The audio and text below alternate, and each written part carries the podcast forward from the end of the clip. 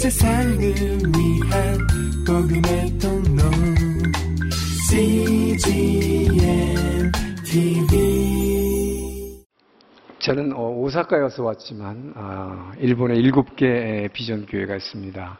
우리 온누리 공동체가 아, 일본 지역에 있다는 것이 너무나 감사하고 아름, 얼마나 아름다운지 예, 모릅니다.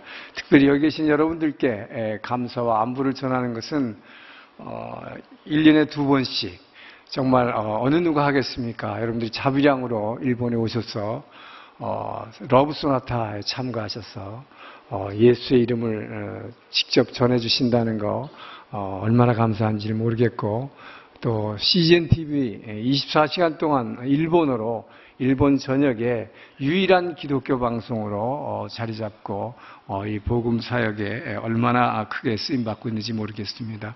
아, 또 두란노를 통해서 문사 일본어 문서 사역을 통해서 복음을 전하는 것 이 모든 것들이 본부 온누리 교회에 계신 여러분들의 중보 기도와 또 재정적 지원에 힘입은 것이기에 이 자리를 빌어서 여러분들께 감사를 드리고자 합니다. 아, 오늘의 말씀입니다. 아, 연초에 우리 오늘의 교회는 지금 하나님 나라와 의를 구하는 어, 이 금년의 표가 됐죠. 어, 이재호 목사님을 통해서 많은 도전과 또 은혜를 받았습니다. 그 관련해서 어, 저는 지금 오사카에서 로마서를 지금 강의하고 있기 때문에 로마서로 오늘 본문을 통해서 여러분과 말씀을 나누고자 합니다. 금년 연초에 연휴에 저희 집사람과 함께 뭐 여러분 많이 보셨죠. 레 미제 레 미제라블이죠. 레 미제라블이라고 그러는데 레 미제라블 불어입니다 원래 빅토르 위고 원작에 원래는 뮤지컬로 된 것을 영화화한 것이죠. 저는 한 6, 7년 전에 뉴욕에서 어, 집사람과 함께 그 이미 뮤지컬을 봤기 때문에 별 기대는 안 했는데 너무 좋다고 그래서 한번 영화를 봤습니다. 근데 너무 감동적이고 은혜를 받았습니다. 아, 다 아는 건데도 불구하고 볼수록 더 은혜를 어, 끼치는 영화가 됐어요. 뭐 잘 아시는 대로 어, 장발장이라고 하는 한 아, 사람이 한 죄인이 정말 예수의 그리스도의 은혜를 직접 체험하고 나서 온전히 변화되어 그가 변화된 삶을 어떻게 자기의 몸을 오늘 본문처럼 산 제사로 드리면서 하나님의 선하시고 기뻐하시고 온전하신 뜻을 위해 즉 다른 말로 바꾸면 하나님 나라와 의를 구하는 삶을 살기 위해 자기를 온전히 제물로 자기 자신의 인생을 희생하면서 이웃에게 그리스도의 사랑을 드러내는 그런 삶을 살아가는 아름다운 이야기였습니다. 아, 로마서 여러분 어, 사도 바울은 이 로마서 여러분 뭐 잘, 너무나 잘 아시는 대로 어, 믿음으로 말미암은 구원론을 얘기하고 있는 구원 신학의 에센스죠. 성경 66권 중에 우리에게 구원에 대해서 가르쳐 주는 너무나 아름다운 성경책입니다. 아, 사도 바울이 로마서 1장에서 11장까지 예, 여러분 잘 아시는 대로 어, 우리가 행위로 말미암은 구원이 아니라 믿음으로 말미암은 구원을 이 구원 신학을 우리에게 가르쳐주고 어, 있죠. 아, 우리는 아, 아담 한 사람이 범죄함으로 말미암아 우리는 태어날 때부터 죄인으로 태어났기 때문에 우리가 죄를 지어서 죄인이 아니라 죄인이기 때문에 죄 지을 수밖에 없는 존재이기 때문에. 그렇기 때문에 우리가 어떤 의로운 행위로도 구원받을 수 없고 오직 마음으로 믿고 하나님께서 아들 예수를 십자가 위에서 행하신 그 일을 내가 행한 것이 아니라 하나님의 행하신 일을 오직 마음으로 믿고 입으로 시인함으로 말미암아 구원 얻는다는 놀라운 믿음으로 말미암은 신앙의 신학이지요. 어, 자, 이것은 어, 가장 우리 그리스도인들에게서 필요한 핵심적인 구원론입니다. 그러나 많은 성도나 아, 심지어 목회자님들도 이 로마서를 잘못 이해해서 여기까지만 생각하면 잘못되지요. 우리는 마음으로 믿고 입으로만 아멘 믿습니다. 이걸로 구원받습니다. 분명합니다. 그러나 사도 바울이 지금 오늘 본문을 통해서 얘기하고자 하는 것이 있습니다.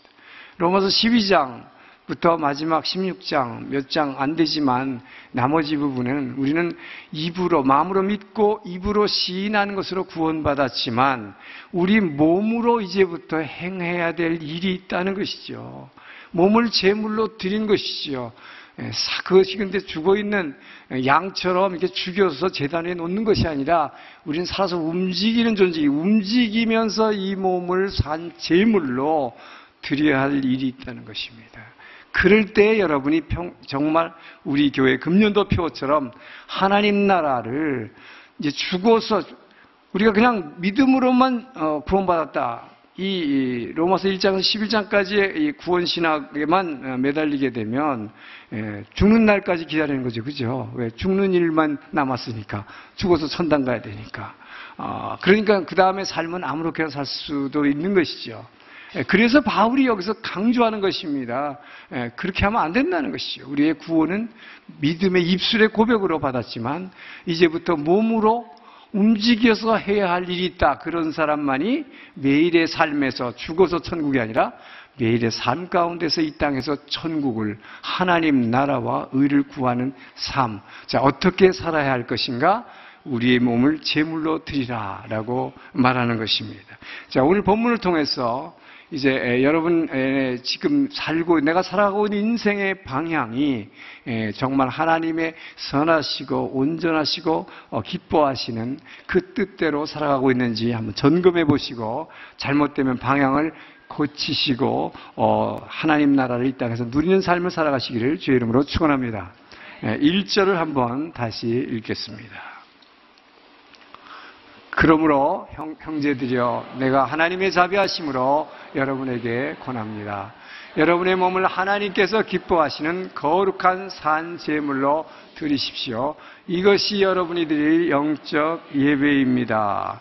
자, 여기서 그냥 확 들어오는 한마디가 있습니다. 이것이 어, 우리가 입으로 아멘 하고 예수 믿고 구원받은 성도들이 살아가야 할 삶을 한마디로 정리해 준 것이죠. 예, 예수 믿고 구원받아 의롭다 칭함받아 하나님의 자녀된 우리의 삶은 내 몸이 재물이다. 하나님께 드려져야 할 재물이다라고 하는 나의 정체성을 가져야 된다는 것입니다. 이것이 우리가 어, 하나님 나라를 누리는 삶이 될 수 있다는 것이죠. 자, 재물. 어, 재물은 뭡니까? 어, 자기를 희생하는 것입니다. 어, 자기를 희생하는 것이 재물이죠. 어, 그렇기 때문에 여러분과 저가 예배 드리는 것이 자기의 유익을 구해, 위해서 아니면 자기가 교회 나와서 무슨 자기의 주장을 이루기 위해서 예배 드리는 것 아니라는 것이죠. 예. 그리고 우리가 신앙생활하는 목적이 자 신앙생활 예수 믿고 신앙생활 잘하면 출세합니까? 예, 돈 잘 벌기 위해서 아니면 예수 잘 믿어서 건강해지기 위해서 신앙생활하는 것 아니다 하는 것이죠. 희생하는 것이다.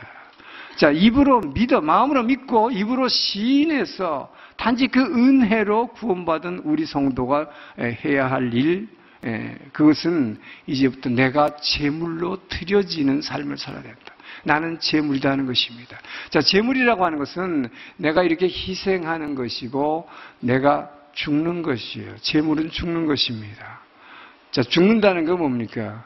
어, 자, 양을 잡아서 피를 흘리고 어, 이렇게 재단 위에 고기를 올려놓죠, 이렇게.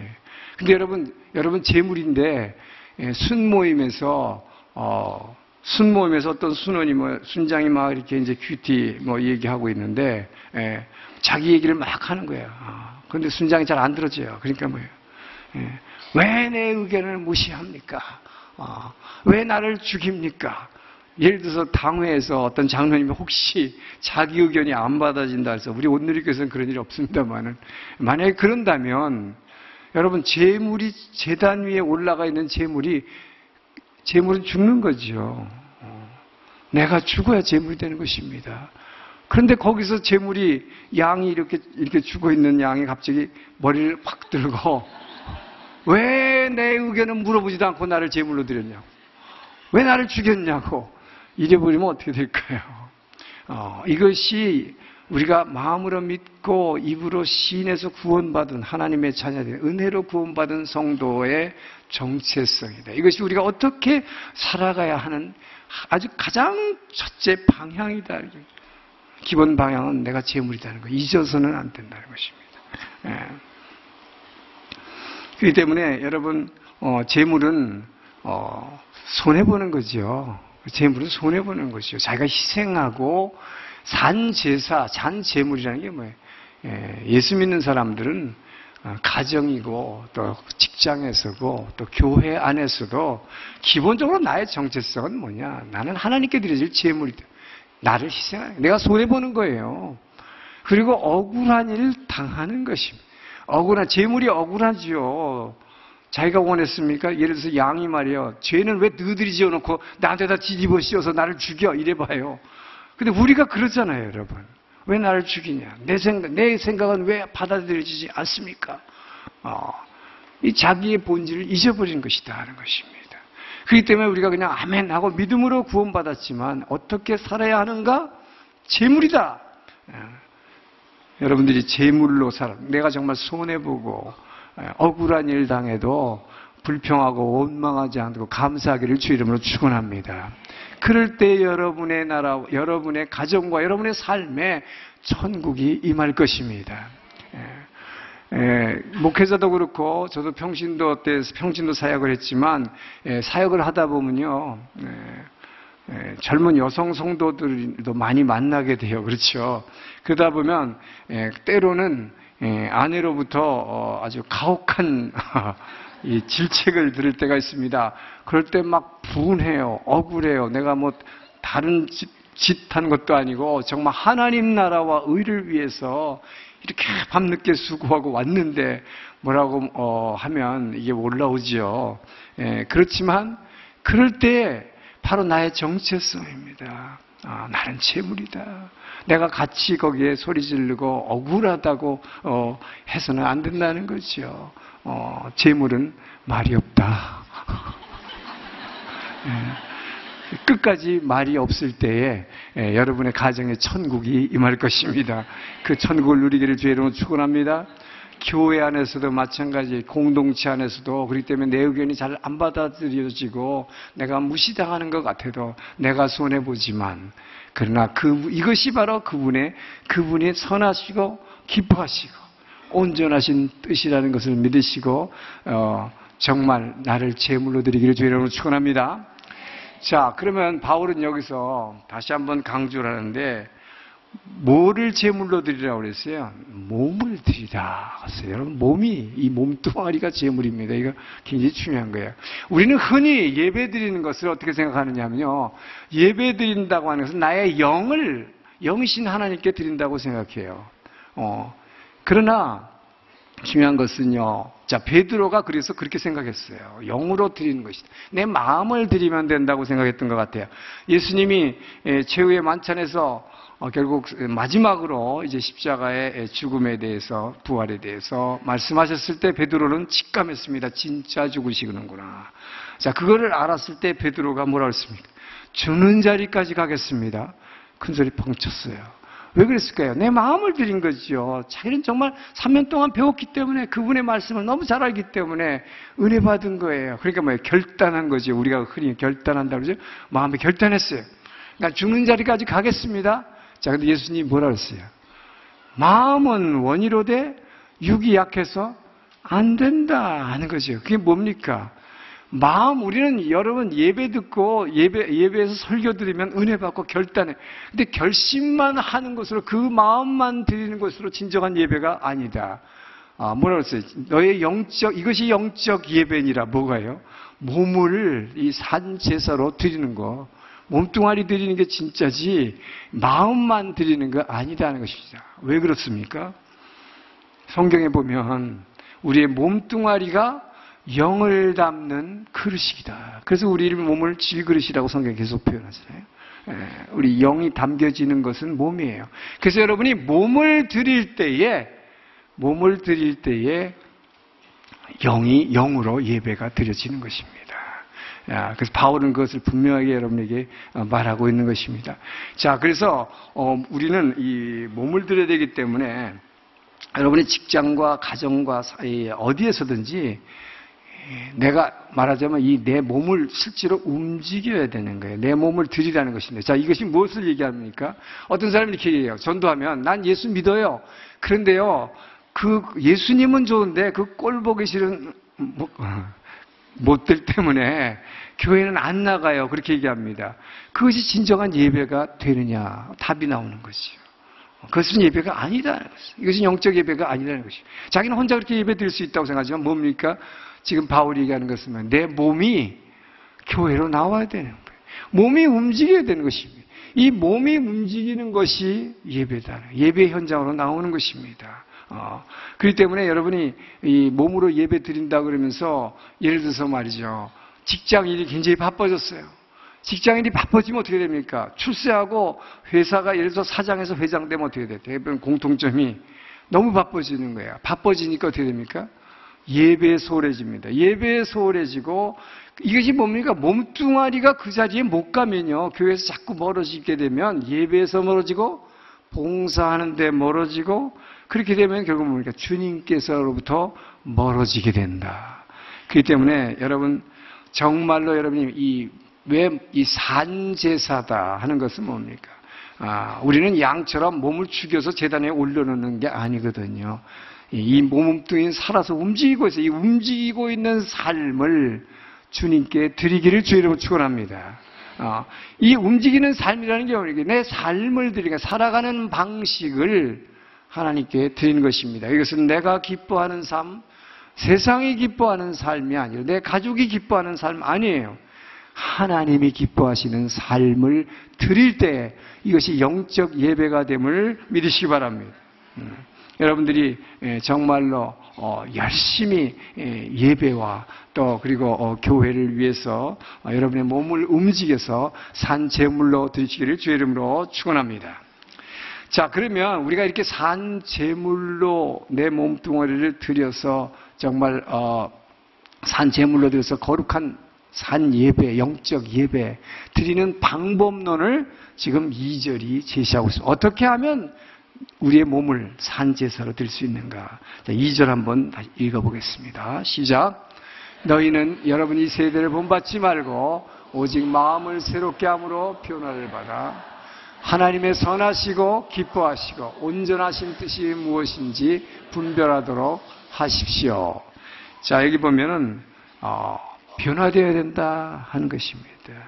예, 변화되어야 된다. 근데 여러분, 변화되려면 지금 본문을 보면 먼저 변화되려면 하지 말아야 될 게 하나 있고 해야 될 것이 있다. 이렇게 얘기하고 있어요. 먼저 하지 말아야 될 걸 얘기합니다. 뭡니까? 이 세대를 본받지 말라. 이 세대를 본받지 말고 이 세대를 본받지 말라는 것은 뭐겠습니까? 이 세상 풍조 따라가면 안 된다는 거죠.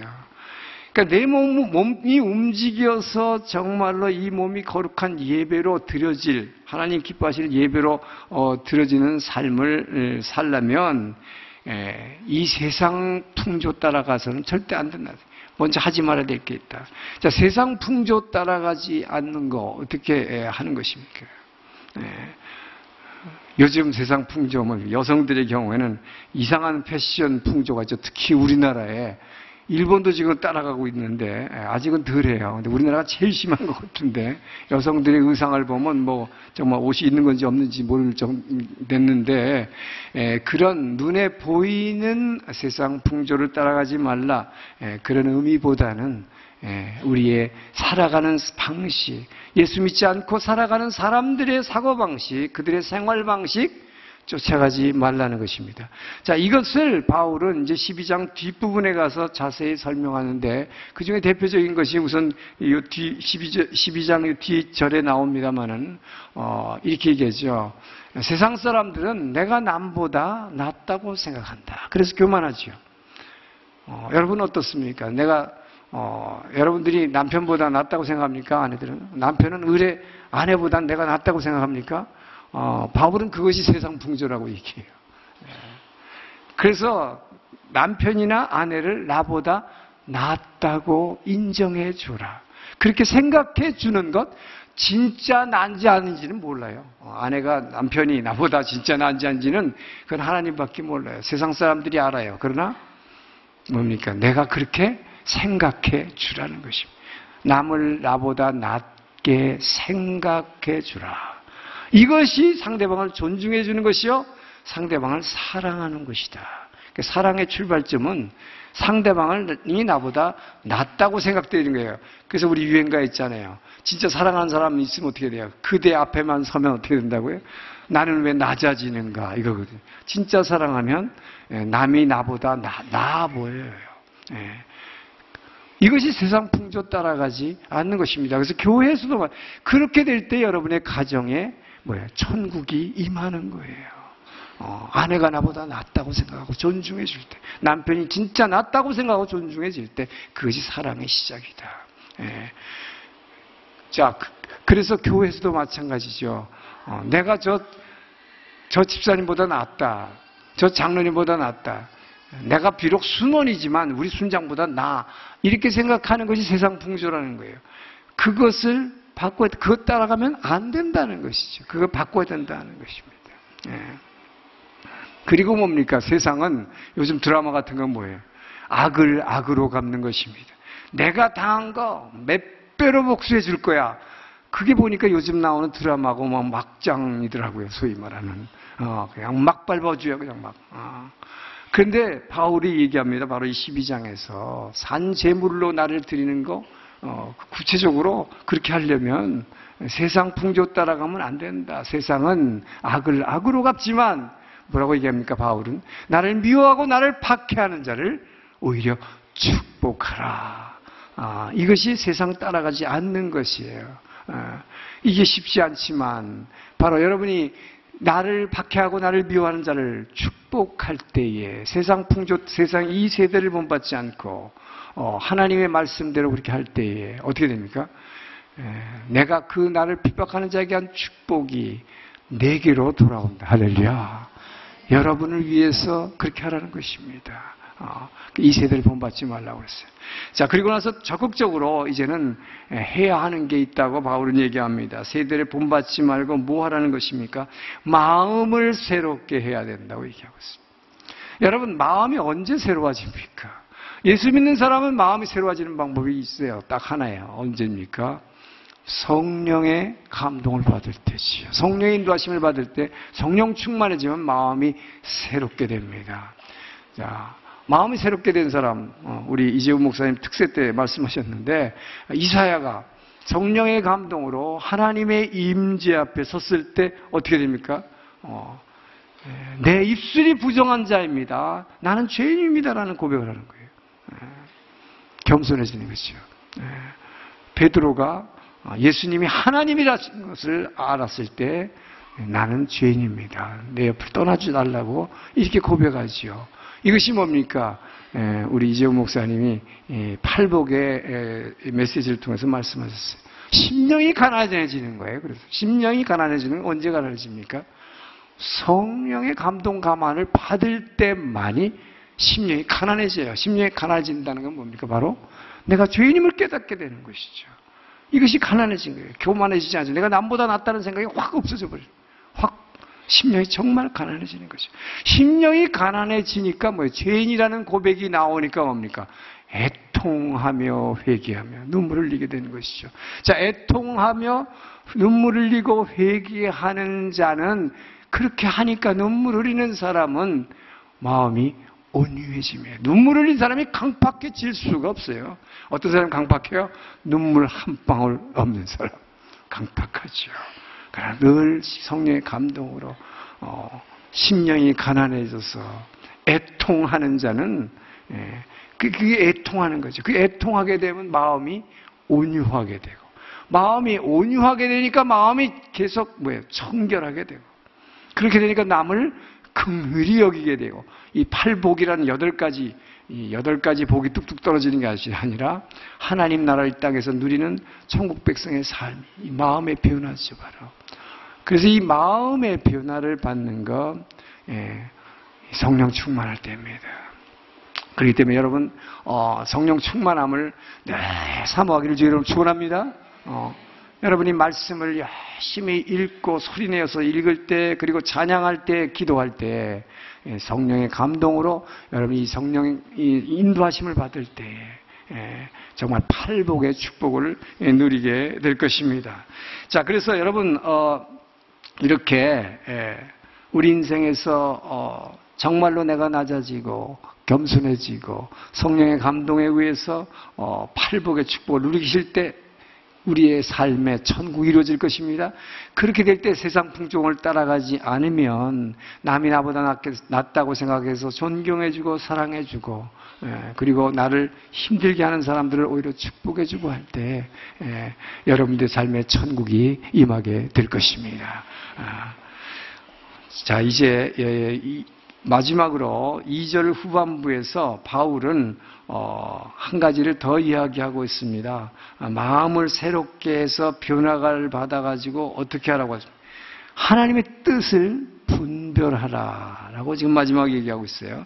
2절 후반부에 보서 하나님의 선하시고 기뻐하시고 온전한 뜻이 무엇인지 분별하도록 하십시오. 어, 하나님의 뜻인지 아닌지 여러분들이 행동하는 것, 어, 이것을 알 수 있는 방법이 세 가지가 있다고 지금 바울은 얘기하는 것입니다. 아, 이것이 하나님의 뜻인가 아닌가. 첫째는 하나님의 뜻은 무조건 선하다 하는 것입니다. 예. 두 번째는 하나님의 뜻은 하나님이 기뻐하시는 거예요. 아, 이것이 하나님이 기뻐하시는 것이다. 아, 세 번째는 예. 중간에 고만두는 게 아니라 온전하다, 온전하다, 끝까지 가는 것입니다. 끝까지 간다는 뜻입니다. 아, 온전한 것입니다. 중간에 그만두는 것은 하나님 뜻이 아니에요. 네. 혹시 여러분들이 그래서 무슨 일을 할 때 나는 이것이 굉장히 옳고 의롭다고 생각해서 했는데 그러나 이것이 내가 그렇게 했지만 이것이 하나님이 만약에 기뻐하지 않는 것이라면 그것은 하나님 뜻이 아니라는 것이죠. 전 여러분들이 예, 뭐 여러 가지 사업을 하고 뭐 직장을 다니시고 하시죠. 근데 여러분이 예를 들어서 어, 이 먹고 살기 위해서 하는 이 돈 버는 방법이 예, 하나님이 기뻐하시는 방법이 되기를 주의로 축원합니다. 여러분이 특히 젊은 자매들이 예, 아니면 이미 결혼한 분들 중에서도 어, 여러분의 그 결혼하는 목적이 하나님이 기뻐하시는 목적이 되기를 주의로 축원합니다. 자, 왜 이렇게 말씀을 드리냐? 어, 어떤 분은 어, 그리스도인들 중에 물론 뭐 돈 버는 방식이 여러 가지가 있겠지요. 에, 그런데 예를 들어서 어떤 분은 제가 미국에서 봤는데 리카스토어를 했어요. 장로님이. 아 그러니까 그는 돈은 잘 벌리는데 계속 마음이 평안하지 않는 거예요. 기쁨이 없어요. 에, 돈을 많이 버는데.